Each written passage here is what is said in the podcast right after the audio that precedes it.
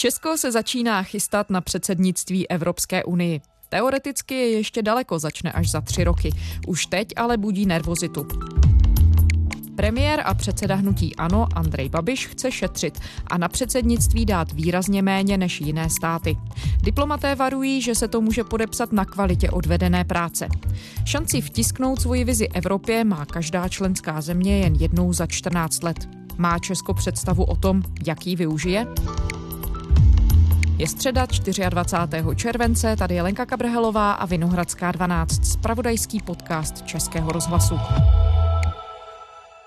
Česko má za sebou své jediné předsednictví v roce dva tisíce devět. Jak to tehdy, Viktore, dopadlo? Česko do něj vstupovalo ve velmi nelehké atmosféře, tehdy ze strany ostatních zemí, hlavně z Francie, která Česku předsednictví předávala, panovala velká nedůvěra, protože Česko byla nová členská země a bylo na nás pohlíženo jako na neskušenou zemi. V Bruselu je náš zpravodaj Viktor Daněk. Ale Česko do toho skočila rovnýma nohama. Ukrajina přišla o ruské dodávky plynu. Důvodem jsou dlouhodobé spory mezi oběma zeměmi kvůli nesplacení. Tehdy vypukla plynová krize na Ukrajině, kterou vlastně pár dní po převzetí předsednictví jel tehdejší premiér Mirek Topolánek řešit do Moskvy a do Kyjeva. Pokusíme se na jednání v Bruselu na ministerské úrovni a za účasti představitelů Gazpromu a Naftagazu o technické řešení celého problému, tak aby mohl...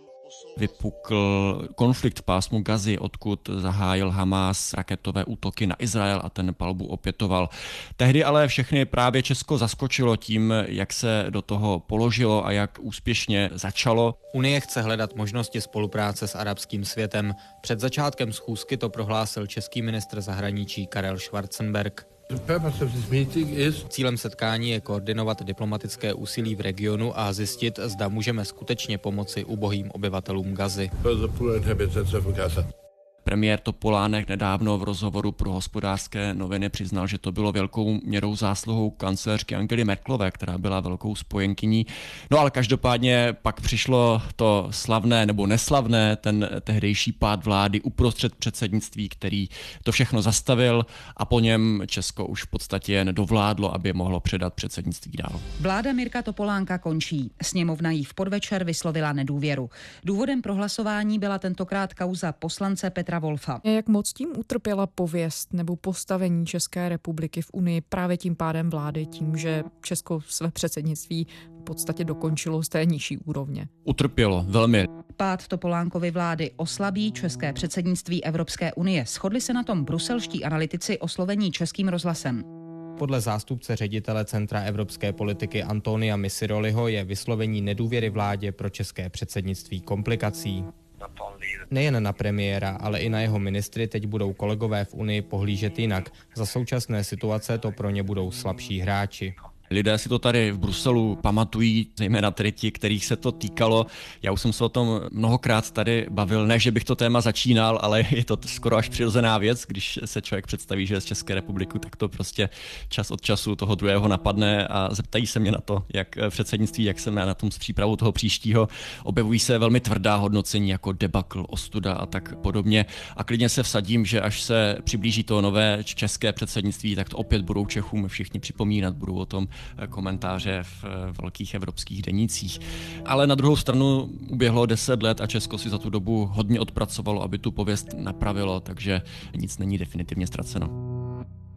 No do té příští šance ukázat se zbývají tři roky. Česko bude předsedat Evropské unii v roce dva tisíce dvacet dva. V jaké fázi tedy teď jsou ty české přípravy? České přípravy jsou ve fázi řešení věcí kolem rozpočtu a takových technických záležitostí, základní logistiky. Nemám pocit, že by začala nějaká diskuze o tom, co vlastně chce Česko Evropě říci, jaké jsou české priority, jaké témata chce vyzdvihnout, s jakou strategií k těm jednáním chce přistupovat. A přitom ono se zdá, že to je za dlouho tři roky, ale vlastně je to docela blízko, protože Česko nepředsedá samo, předsedá se vždy v takových trích, se tomu říká, s dalšími dvěma zeměmi. Zeměmi, před námi Francie, po nás Švédsko a už po novém roce budou po nás tyto země chtít slyšet, jaké jsou naše představy, aby se začaly pozice slaďovat. Nastupuje také nová Evropská komise, takže teď je naopak nejvyšší čas začít řešit obsah, ale Česko je teď ve fázi, kdy se řeší logistika a rozpočet. Když si to máme všechno představit, co předsednictví Evropské unii obnáší? Ono předsednictví už nemá ten lesk, co mělo dříve, protože tehdy před deseti lety, to bylo ještě před Lisabonskou smlouvou, a Mirek Topolánek v té době v podstatě byl takovým hlavním představitelem Unie, respektive členských zemí, protože měl pozici šéfa Evropské rady a zastupoval všechny členské státy navenek právě při jednání s Ruskem nebo v Izraeli v pásmu Gazy. To už tak není. Teď po Lisabonské smlouvě se volí stálý předseda Evropské rady, takže se zdá, že už to předsednictví není tak významné, ale řekl bych, že opak je pravdou, protože naopak přibylo velké množství agendy, ve které ta předsednická země může sehrát obrovskou roli, protože je to na ní, jakým způsobem se k těm vyjednáváním postaví. Je to ona, kdo všechna jednání, a jsou jich stovky od nejnižší úrovně až po ministerská zasedání, tak je to členská země, která tyto jednání připravuje, která jedná s ostatními zeměmi neformálně i formálně, může rozhodovat o té agendě, zda se třeba bude hlasovat o nějakém návrhu, nebo zda se bude jednat dál a vyjednávat o podpoře e, s dalšími zeměmi. Zkrátka i malá země v takových chvílích může sehrát skutečně velkou roli. Vlastně asi je to pro jakoukoliv členskou zemi chvíle slávy, kdy může opravdu rozhodovat v nevídané míře bez ohledu na to, jak je ta země vlastně velká nebo malá. A teoreticky tady může získat i vliv v Evropské unii. Určitě velký vliv, protože tím, že si členská země stanoví své priority, se může i vyprofilovat, a Česká republika se dlouho snaží vyprofilovat třeba kolem tématu vnitřního trhu.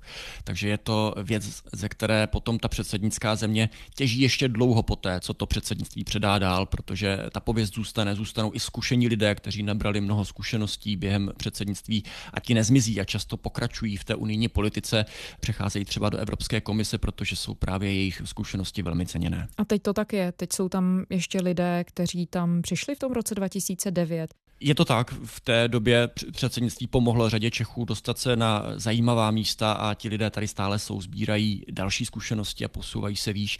A to blížící se předsednictví je pro Česko další velká šance, jak nové lidi do ostatních unijních institucí dostat, protože, a to je dlouhodobý problém, Česko nemá své zástupce například v Evropské komisi na těch úplně nejvyšších úřednických funkcích. Česko nemá žádného generálního ředitele, což je takový terminus technicus, ale je to zkrátka velmi vlivné místo uvnitř Evropské komise, které řídí jednotlivé sekce, jednotlivé politiky. A tam Česko, navzdory tomu, že to není úplně malá země, žádného zástupce nemá a často se říká, že to je tím, že jim schází politická podpora. Premiér Andrej Babiš nedávno slíbil, že se tím bude zabývat i v souvislosti s předsednictvím a že bude chtít osobně lobovat za to, aby se Češi dostali více. Záleží teď i na tom, jakým způsobem se Česko postaví k předsednictví, protože je to zkrátka problém, který je potřeba řešit. Jak velkou roli hrají v tom všem, aby to dopadlo úspěšně pro tu kterou zemi, finance? Premiér Andrej Babiš chce dát na předsednictví jednu miliardu a dvě stě milionů korun, což je méně, než utrácejí jiné státy. Na co všechno takové peníze stačí? Česko v podstatě stojí před otázkou, jestli to předsednictví chce udělat velmi levně, zkrátka řekněme udržovací předsednictví, které pouze těch šest měsíců nějakým způsobem, když to řeknu velmi nadneseně, doklepe, aby mohlo předat dál, anebo zda chce to předsednictví Česko využít a zanechat nějakou výraznější stopu, zda chce se samo třeba nějak výrazněji vyprofilovat, zda chce vyzdvihnout nějaká témata a podobně, a v tom potom ty peníze hrají velmi velkou roli. Pro Česko nebo pro obecně jakoukoliv zemi to předsednictví může být obrovská reklama. Zastavme se na chvíli teď ve Finsku. To chce se zařadit mezi první klimaticky neutrální země. Už v roce dva tisíce třicet pět chce vypouštět jen tolik emisí skleníkových plynů, které dokáže současně z atmosféry zachytit. Slíbila to... Třeba Finsko, které právě teď předsedá, se rozhodlo prezentovat jako světový lídr v boji proti klimatickým změnám a to předsednictví k tomu velmi dobře slouží. Ona si Finsko přímo zvolilo jako motto udržitelnou Evropu. Finsko minulý týden zahájilo půlroční předsednictví v Radě Evropské unie. Od července do Vánoc bude Finsko předsedat celkem třiceti sedmi ministerským setkáním, čtyřiceti mítinkům velvyslanců a navíc zorganizuje v Bruselu a Lucemburku na patnáct set akcí. Motem předsednictví je udržitelný rozvoj. Helsinky mimo jiné počítají s tím, že skoncují s takzvanou úřednickou turistikou, známou z minulosti. Šéfka sekretariátu finského předsednictví Anja Lajsiová vzkázala unijním zemím, že hlavní ctností následujících šesti měsíců bude askeze. Žádné recepce, lístky na operní festivaly, zájezdy za pozorováním podzimního listí v Laponsku nebo návštěvy lyžařských letovisek. Finský premiér Antti Rinne o tom mluví, kudy chodí, o tom, že Finsko má být jednou z prvních zemí světa, které bude klimaticky neutrální. Novináře ze všech evropských zemí bere na studijní cesty do Finska, kde představuje konkrétní technologie, na kterých Finsko pracuje, své inovativní firmy a podobně. Já jsem se takhle byl do Finska také podívat a ukazovali třeba, jak dokážou vyrábět textil ze dřeva, z celulózy. Takže to předsednictví je prostě šance představit daleko více tu zemi, než jen čistě z toho pohledu jednání a nějakých základních priorit, ale dá se představit široké spektrum věcí. Často se zmiňuje i to, že to přináší ekonomický prospěch. Rakousko si nedávno spočítalo, že jeho předsednictví k H D P přispělo třemi a půl miliardami korun přepočtu a vytvořilo přes dva tisíce pracovních míst, takže dá se na to dívat různými způsoby, no a ty finance potom hrají zásadní roli. No a když se podíváme tedy na takové Finsko anebo třeba Rakousko, jak moc se liší finanční prostředky, které do toho předsednictví nebo do přípravy vložily tyhle země od těch českých plánů? Já jsem se na to díval, kolik dávají na předsednictví jiné země. Samozřejmě v té době, kdy Česko předsedalo, byla situace úplně jiná. To bylo ještě před finanční krizí, kdy ta předsednictví stála výrazně více, také byla asi i finančně dražší, pokud muselo ta předsedající země přímo organizovat veškeré summity, které jsou na tom nejdražší. Ale když se podíváme na srovnatelné země, jako je třeba právě Slovensko, které předsedalo zhruba v polovině funkční období komise, podobně jako Česko bude předsedat zhruba v polovině, kdy bude té legislativy nejvíce, tak ostatní země zkrátka dávají na předsednictví výrazně více. Slovensko konkrétně dalo na předsednictví o polovinu více prostředků, jedna celá osm miliardy korun v přepočtu. Podobně na tom bylo i Estonsko, což je ještě menší země než Česká republika, které dokonce plánovalo více, ale nakonec se podařilo Estonsku asi deset milionů euro ušetřit. Když se podíváme na Lucembursko, tak to dalo dokonce dvojnásobnou částku oproti tomu, co plánuje v tuto chvíli premiér Andrej Babiš. Takže když srovnáme, tak Česko v podstatě plánuje je uspořádat asi jedno z nejlevnějších předsednictví v historii. Na co ty peníze jsou potřeba? Putují na různé akce, na propagaci, anebo to jsou peníze investované do třeba školení, výcviku nových lidí, kteří se potom můžou uplatnit jako experti v Evropské unii. Jaká část spolkne nejvíc peněz z toho rozpočtu? Je to velmi široké. V tom rozpočtu, který v tuto chvíli navrhuje premiér, je největší položkou příprava právě různých akcí a zajištění bezpečnosti na nich, což je věc, na které se asi příliš ušetřit nedá. Pak velkou položkou jsou samozřejmě platy lidí, protože na předsednictví je potřeba najmout výrazně více lidí, protože předsedající země musí odřídit stovky jednání, vedle toho, že za, samozřejmě i nadále zastupuje svou zemi, takže pokud se podíváme na tu nejnižší úroveň, což je úroveň pracovní skupiny, tak tam obvykle bývá jeden český diplomat, ale ve chvíli, kdy předsedá země, tak tam musí být navíc ještě předsedající, jak tomu jako nějaká pravá ruka, zapisovatel nebo tajemník, nebo jak tomu říci, takže najednou místo jednoho člověka tři a takových jednání jsou stovky. Takže ten počet lidí, který je potřeba, velmi rychle nabobtná, a to jsou jen lidé v Bruselu, nemluvíme teď o lidech v Česku, kteří se na tom taky musí samozřejmě nějakým způsobem podílet. Velkou položkou obvykle bývá propagace, ale to je jedna z věcí, kterou chce premiér Andrej Babiš výrazně osekat. Osekat chce také investice na naprosté minimum, ušetřit chce na personálních nákladech a mimo jiné chce také uspořádat jen ty akce, které Česko uspořádat musí, které jsou povinné. Takže z toho, co zatím navrhuje premiér Andrej Babiš, se zdá, že to bude spíše to udržovací předsednictví, jak jsme na tom mluvili na začátku, kde bude jen to povinné a nic navíc. On, Andrej Babiš, ale plánuje i summit v Praze. Ano, plánuje. A to je realistická věc, když se podíváš na ty finance. Mě to poměrně zaujalo, že chce Andrej Babiš škrtat do té míry, že chce skutečně se omezit na ty povinné akce, a summit rozhodně není povinná akce, summit je naopak jedna z těch nejdražších akcí, ale zároveň je to skutečně výkladní skříň, je to věc, která přitáhne nejvíce pozornosti, je to prestižní věc, protože se na něj sedou ti nejmocnější politici z celé Evropy a Andrej Babiš dokonce uvažuje o tom, že by ten summit rozšířil. To tedy napsal v písemné odpovědi pro Český rozhlas. je možné uvažovat o přizvání některých vnějších partnerů Evropské unie, po vzoru summitu se státy západního Balkánu v Sofii nebo po vzoru summitu se státy východního partnerství v době českého předsednictví v roce dva tisíce devět. Takže to je věc, se kterou z nějakého důvodu Andrej Babiš počítá, chce ji uspořádat. Mimochodem je to podle ministra zahraničí Tomáše Petříčka, který je jinak k tomu rozpočtu kritický, rovněž důležitá věc, aby se ten summit odehrál. Říká, že to je vlajková loď toho předsednictví a že by se určitě odehrát měl. Za tři roky bude Česká republika znovu předsedat v Evropské unii a úřady už se na to začínají připravovat. Premiér a předseda hnutí ANO Andrej Babiš ale chce dát na předsednictví jen asi jednu miliardu a dvěstě milionů korun, což je výrazně méně, než za něj utrácejí jiné státy. V Bruselu. Jak se k tomu staví čeští diplomaté, kteří potom budou muset odvést tu konkrétní práci? Čeští diplomaté čekají, co se v Praze stane. Spíše je to teď asi věcí diskuze mezi jednotlivými ministerstvy a úřadem vlády, protože v tuto chvíli jsme ve stavu, kdy skončilo mezirezortní připomínkové řízení a ministerstva jsou nespokojená s tím, jak ten rozpočet vypadá. Já jsem se na to ptal i premiéra Andreje Babiše, ten říkal, že ministerstva původně chtěli trojnásobek částky, než kterou je Andrej Babiš ochotný dát. Hlavní myšlenkou přípravy předsednictví bylo vyhnout se neodůvodněnému utrácení prostředků státního rozpočtu.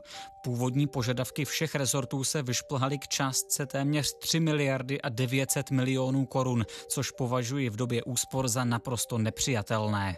On říká, že, si, že zkrátka chtějí využít toho předsednictví k tomu, aby navýšili své rozpočty, což je pro něj nepřijatelné vzhledem k tomu, že chce šetřit, že jeho vláda chce být úsporná. To tedy napsal v písemné odpovědi pro Český rozhlas. Ministerstva se na to dívají jinak. Já jsem mluvil třeba s ministrem zahraničí Tomášem Petříčkem a ten říká, že je potřeba šetřit na jednu stranu, ale ne tak, aby to ohrozilo důstojnost toho, jak předsednictví vypadá.